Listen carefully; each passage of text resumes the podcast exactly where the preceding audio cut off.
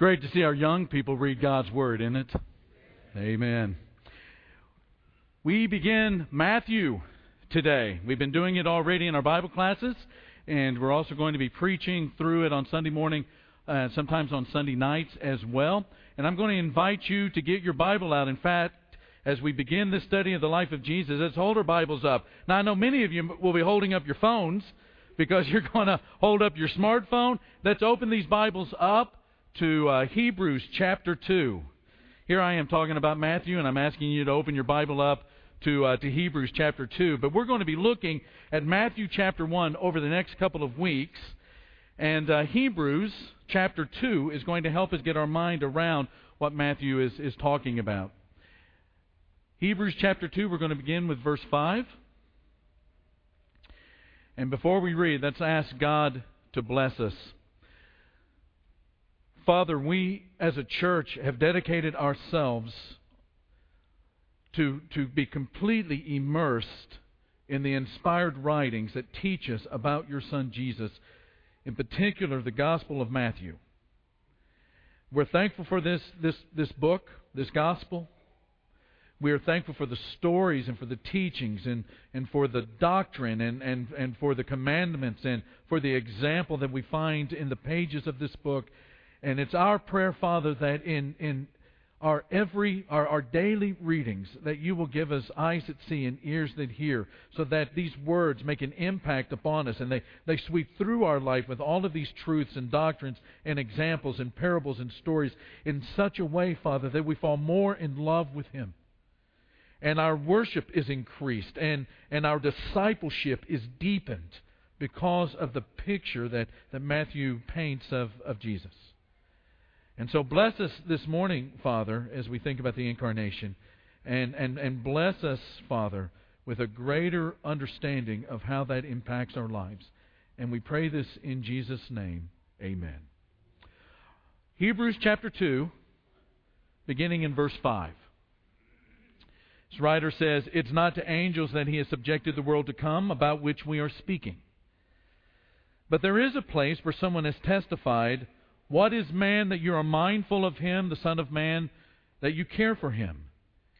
You made him a little lower than the angels. You crowned him with glory and honor and put everything under his feet.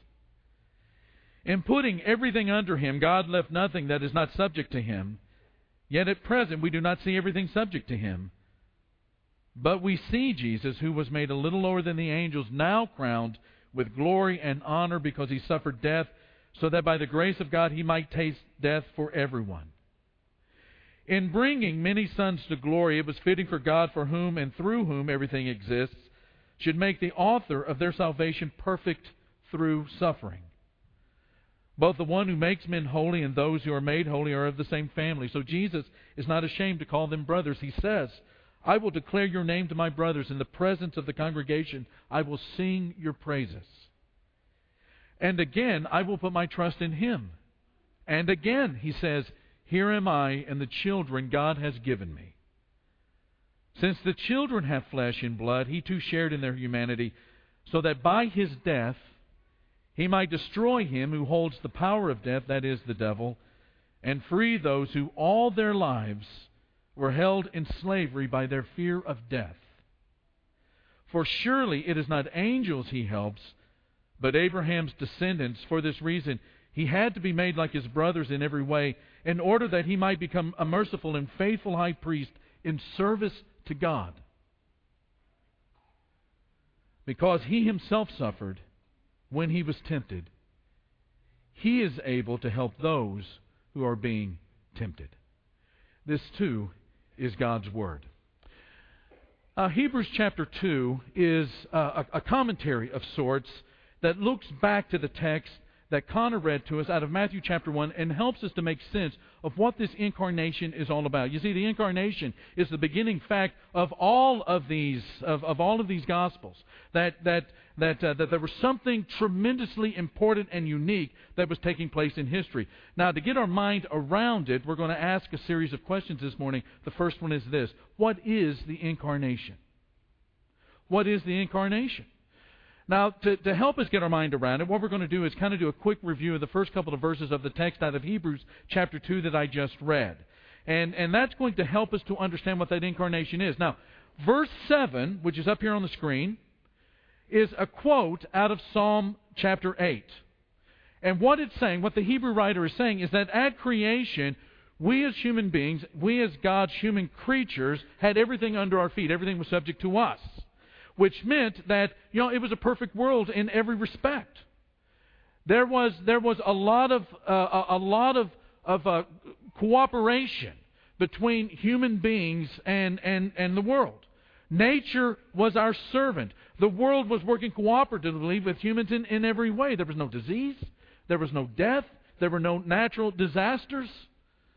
And then we get to verse 8, and we find one of the greatest, we encounter one of the greatest understatements in all of the Bible. Yet at present, we do not see everything subject to Him. Now, in verse 7, it says that everything, human beings and creation, everything was subject to these to humans. And then in verse 8, all of that has changed. What has happened? Well, that has happened because of the fall, the turning our back and turning away from God. And now the world is full of destruction. The world is full of death. Nature is not cooperating with us. We are at odds with one another. But then verse 9, which is the great turning point. And here is where Christ comes into the picture. The writer says, But now we see Jesus. And note that one of the things that he says in that verse about Jesus, same thing that's said about us. He was made a little bit lower than the angels. Christ, according to the Hebrew writer and according to the Gospels, Christ became human. But not only that, as a human, he tasted death. But not only that, he tasted death for us. Why? So that by God's grace, verse 9, we might be adopted as sons of God, not just sons of by creation, but sons by salvation, verse 10, in order to emancipate us from the fear of death and the fear of our slavery to Satan, verses 14 through 16. Now, if you've been listening very carefully, both to the reading and to what I've been saying about verses 7, 8, and 9, what you understand is that this is the gospel. This is the gospel. Sin came into the world, changed everything. Christ came into the world and changed it back. He's in the process of changing it into the way that it's always supposed to be. But then, beginning in verse 10 and going to the end of the chapter, the writer of Hebrews drills down even more deeply into the humanity of Jesus in the incarnation. In verse 11, he is not afraid to identify with us. That is, he gets involved with us. He's not afraid to call us his brothers. In verse 14, Jesus takes on flesh and blood, that there's a, a physicality about him, that he wasn't just spirit, he was also a physical body. Now, that is basically the definition of what the incarnation is all about. By definition, the incarnation is God has become flesh. He is no longer just spirit, he has the experience of the flesh as well. Now, why all of this this emphasis in the gospels and in the book of Hebrews and Colossians chapter 1 for that that matter? Why all this emphasis on the incarnation? The answer is simply this He understands and identifies with us. If there's nothing else you get out of the message this morning, the incarnation means that Jesus completely identifies and understands every good moment and bad moment, every mountaintop and every valley, every lit up place and every dark place that our hearts, minds, and souls and our bodies visit in this life. He understands that. Jesus gets us. And when we go to Him, there is a connection, a real connection.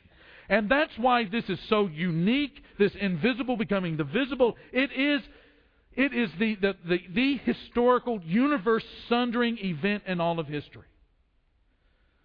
That's what the incarnation is. It's God becoming flesh and, and being able to identify with us and understand us. Now, how does that impact us? That's the second question. How does God becoming flesh, that incarnation, impact us? Well, the first is what I've been saying just over the last two minutes or so. God gets involved with us. God gets involved with us, although it costs him dearly. Now, th- those of you who uh, were of a certain age in the 1960s, 1964 uh, specifically, under, remember this event. You remember there was a there was a murder that happened in Queens uh, late one night a woman by the name of Kitty Genovese was, was going home to her apartment and she was stabbed to death in, in this alley surrounded by all of these high rises that were just filled with people. And now it's troubling enough that this woman was murdered. But what made it even more troubling was that there were all kinds of people. There were hundreds of people that heard her crying for help as she was being stabbed multiple times to death.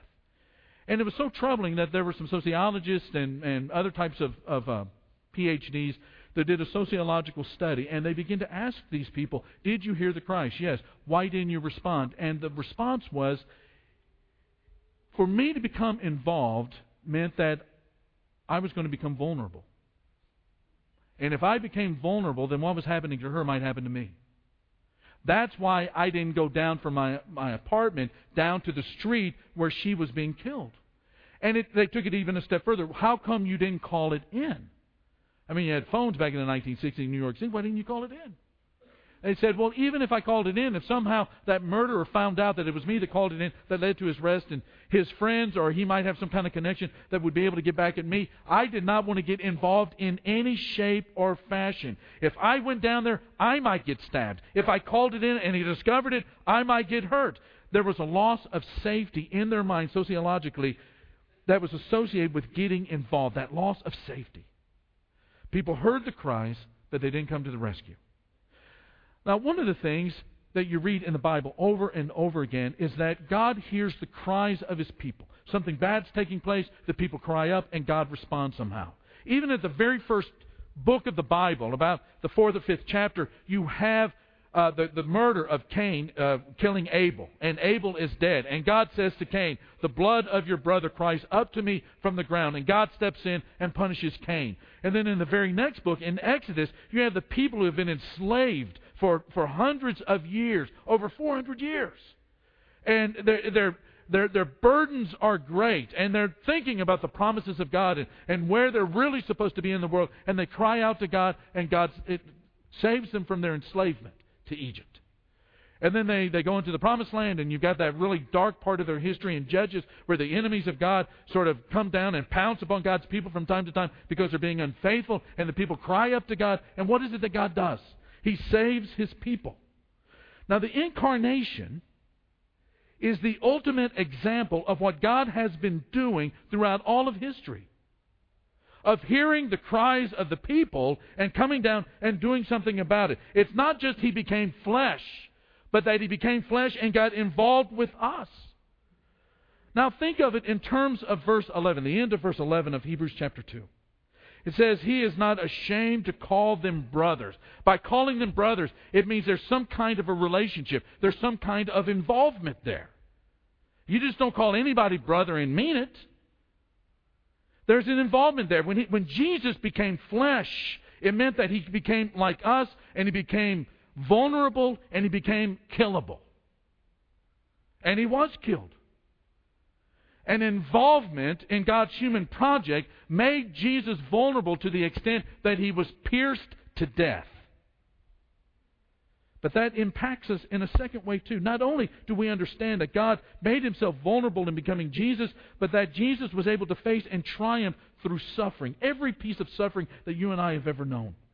Look at verse 11 and verse 17. There at the end, he says, He should make the author of their salvation perfect through what, church? Through what? Suffering. Then drop down to verse 17. For this reason, he had to be made like his brothers in every way. What that Hebrew writer is telling us is that Jesus has been through every inch, through all of the drama that we face in this life and more. And he comes to us as a great high priest. And he comes through everything that we've been through, and he has triumphed, which makes him a great high priest, and a merciful high priest, and a sympathizing high priest who understands. And we understand how this happens, right? This kind of a blessing that he is our high priest. I, let's bring it home to our family here. You know, from time to time, uh, you know, it seems like uh, more times than not, a, a lot of the times, when I, at the end of the service, and I'm reading these prayer requests, it just seems like there's, there's someone who has just discovered that they or a family member might have cancer or has cancer. And they're asking us to pray about that. And they're afraid and they're concerned and they don't know what to expect. And he asks the entire church to stand with them in doing that. And, and, and some of you do wondrous things. I, you, you pray every day for that person.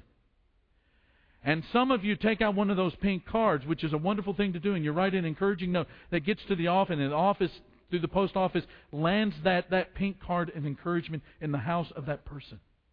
And, and there are some fabulous ways in which you know you make a meal and you come by the house and you drop off a meal. You, you give hugs, but then, but then, somebody comes by the house and says, "I know what you're going through because I'm a cancer survivor myself, or my dad survived cancer, or my brother." And they say to you, I know the darkness and I know what that depression's all about. I know about that fear. I know what it's like to lay on that table, not knowing what the outcome of that surgery is, is, is going to be. The doctrine of the Incarnation Church says that Jesus has been on every table that we've been on. He understands betrayal and he understands that loneliness and he knows what it means to be broke. And he, and he knows what it means to own only the clothing that you have on your back. And he knows what it means to face death and humiliation and embarrassment and pain. Over the years, you know, we've all heard people struggling in their faith say, you know, but I prayed about that thing and I prayed it over and over again and I got t- turned down.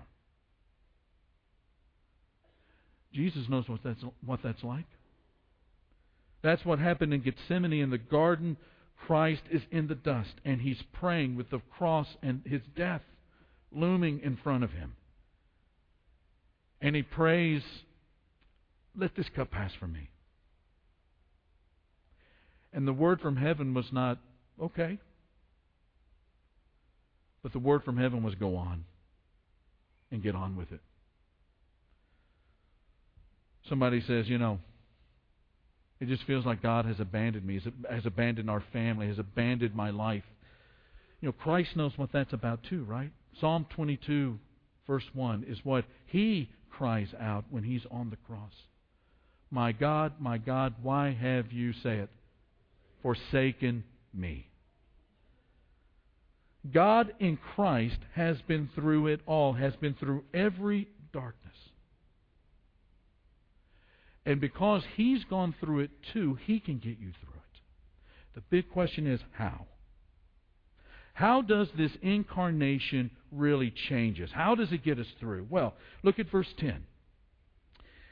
In bringing many sons to glory, it was fitting that God, for whom and through whom everything exists, should make the author of their salvation perfect through suffering. I want you to circle on your outlines or in your Bible someplace that word author. It's a very difficult word to know how to translate. Some of our versions, like the NIV, has the word author. Other versions have the word pioneer. The interesting thing about that word is that when you look at it at some of the other secular ancient writings, it, it, you find from time to time the word associated with Hercules. And we all know Hercules. Hercules was one of the great heroes. And I think that that gives us a slight nudge in a different direction from, from, from pioneer or author. I, the idea has to do more with that of a hero. Now, unfortunately, we live in a time when that word hero is just thrown around so flippantly. I mean, you know, uh, some child does his homework, he's a hero. You know, somebody decides that they are going to stop at the stop sign, he's driving heroically. In the ancient world, that's not what that word meant. In the ancient world, the hero was the one that went to bat for the underdog. The hero was the one that fought in the place of somebody else. And sometimes, in fighting for somebody else, you became the substitute for that person in their death. Sometimes the hero was the one who suffered death so that another might live. Now we see that in the Bible too, right? In the Old Testament, in, in, in uh, 1 Samuel chapter 17, we have that famous story with David and Goliath. And Goliath is the Philistine hero. And they've been yelling at each other from across the, the, the field for a long time, trying to get each other to fight, but nobody really wants to fight. The Philistines have the chariots, which means that they have the Sherman tanks, the Panzer tanks of their age. And the, the, the, the Israelites are up in the hills, and they've got the rocks, and they've got things to launch, and, and so there's kind of this, this standoff over there in the valley of Elah. And finally, Goliath, who is the hero, says, You know what? This is what we're going to do today. I'm going to step out and I'm going to defy the God of Israel and I'm going to stand in front of that army and I'm going to challenge them to send a hero out. And that way, nobody else has to fight because we don't want to anyway. But if I win, then you become our slaves. If you win, then all the Philistines and their hosts that will become your slaves. And you know the story. David comes out representing God's people. The hero was the one who, who stepped out as the substitute for everyone else and fought on their behalf. And in Hebrews chapter 2, this writer tells us that Jesus is the ultimate David. He is the ultimate David, the ultimate hero who fights on our behalf that ultimate Goliath, which is death and sin and embarrassment and humiliation and depression and frustration. But we ask again, I mean, how does that change us? We go from Hebrews 2 to Hebrews chapter 12. And we find this same word. He says in verse 2, Let us fix our eyes on Jesus, the author, the hero, and perfecter of our faith, who for the joy set before him, endured the cross, scorning its shame, and sat down at the right hand of God, of the, the throne of God. There's that word hero again. And, and look at what Jesus did. Jesus fought sin and he fought temptation. And Jesus went to the cross in faithfulness to God and he didn't flinch. Why? The Hebrew writer says it's because of this joy that was set before him that he left heaven and endured the shame and the pain and the death on the cross.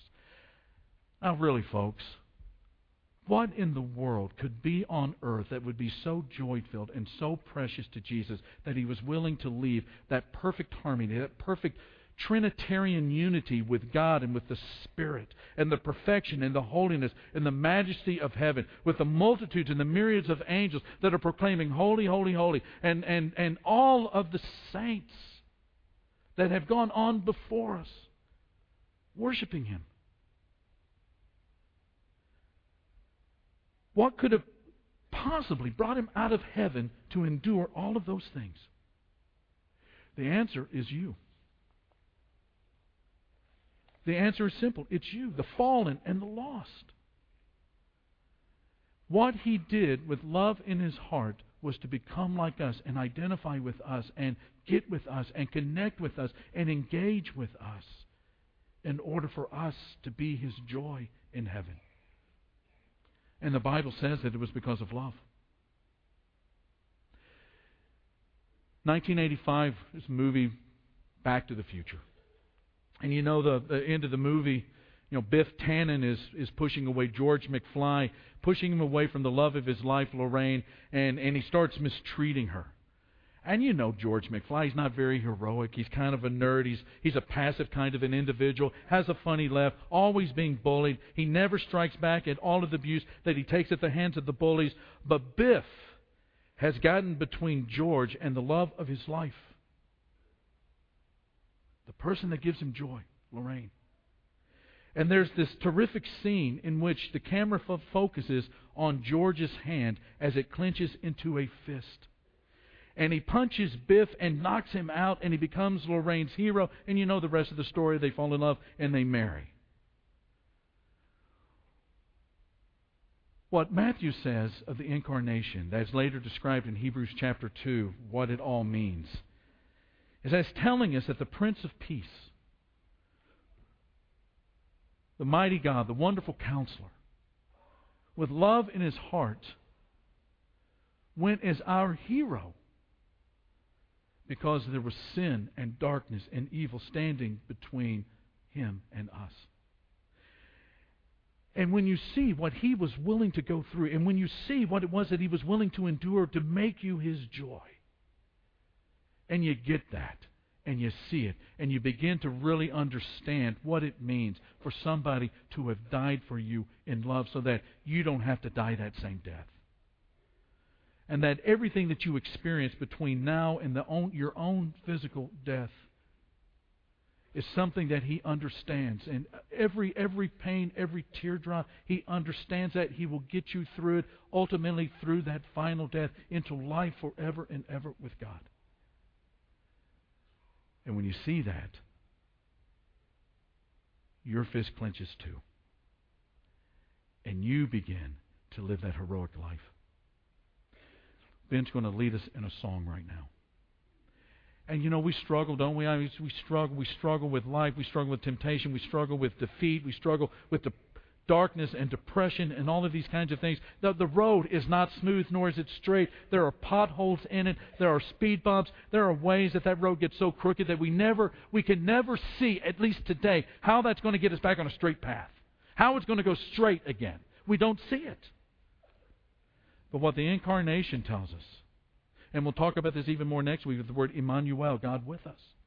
We'll talk even more about it next week. But what the incarnation tells us is that we're never alone and that He will get us through because He Himself went through ahead of us. If that describes you, needing the prayers of the church, the encouragement of your brothers and sisters, if you want to be baptized this morning, and, and that death, that heroic death that Jesus died on the cross in your place so that you can be saved from your sins, to be baptized in them, all washed away, then we're going to have some shepherds down here at the front, and we want you to come down and speak to them about these very things as we stand and sing together. I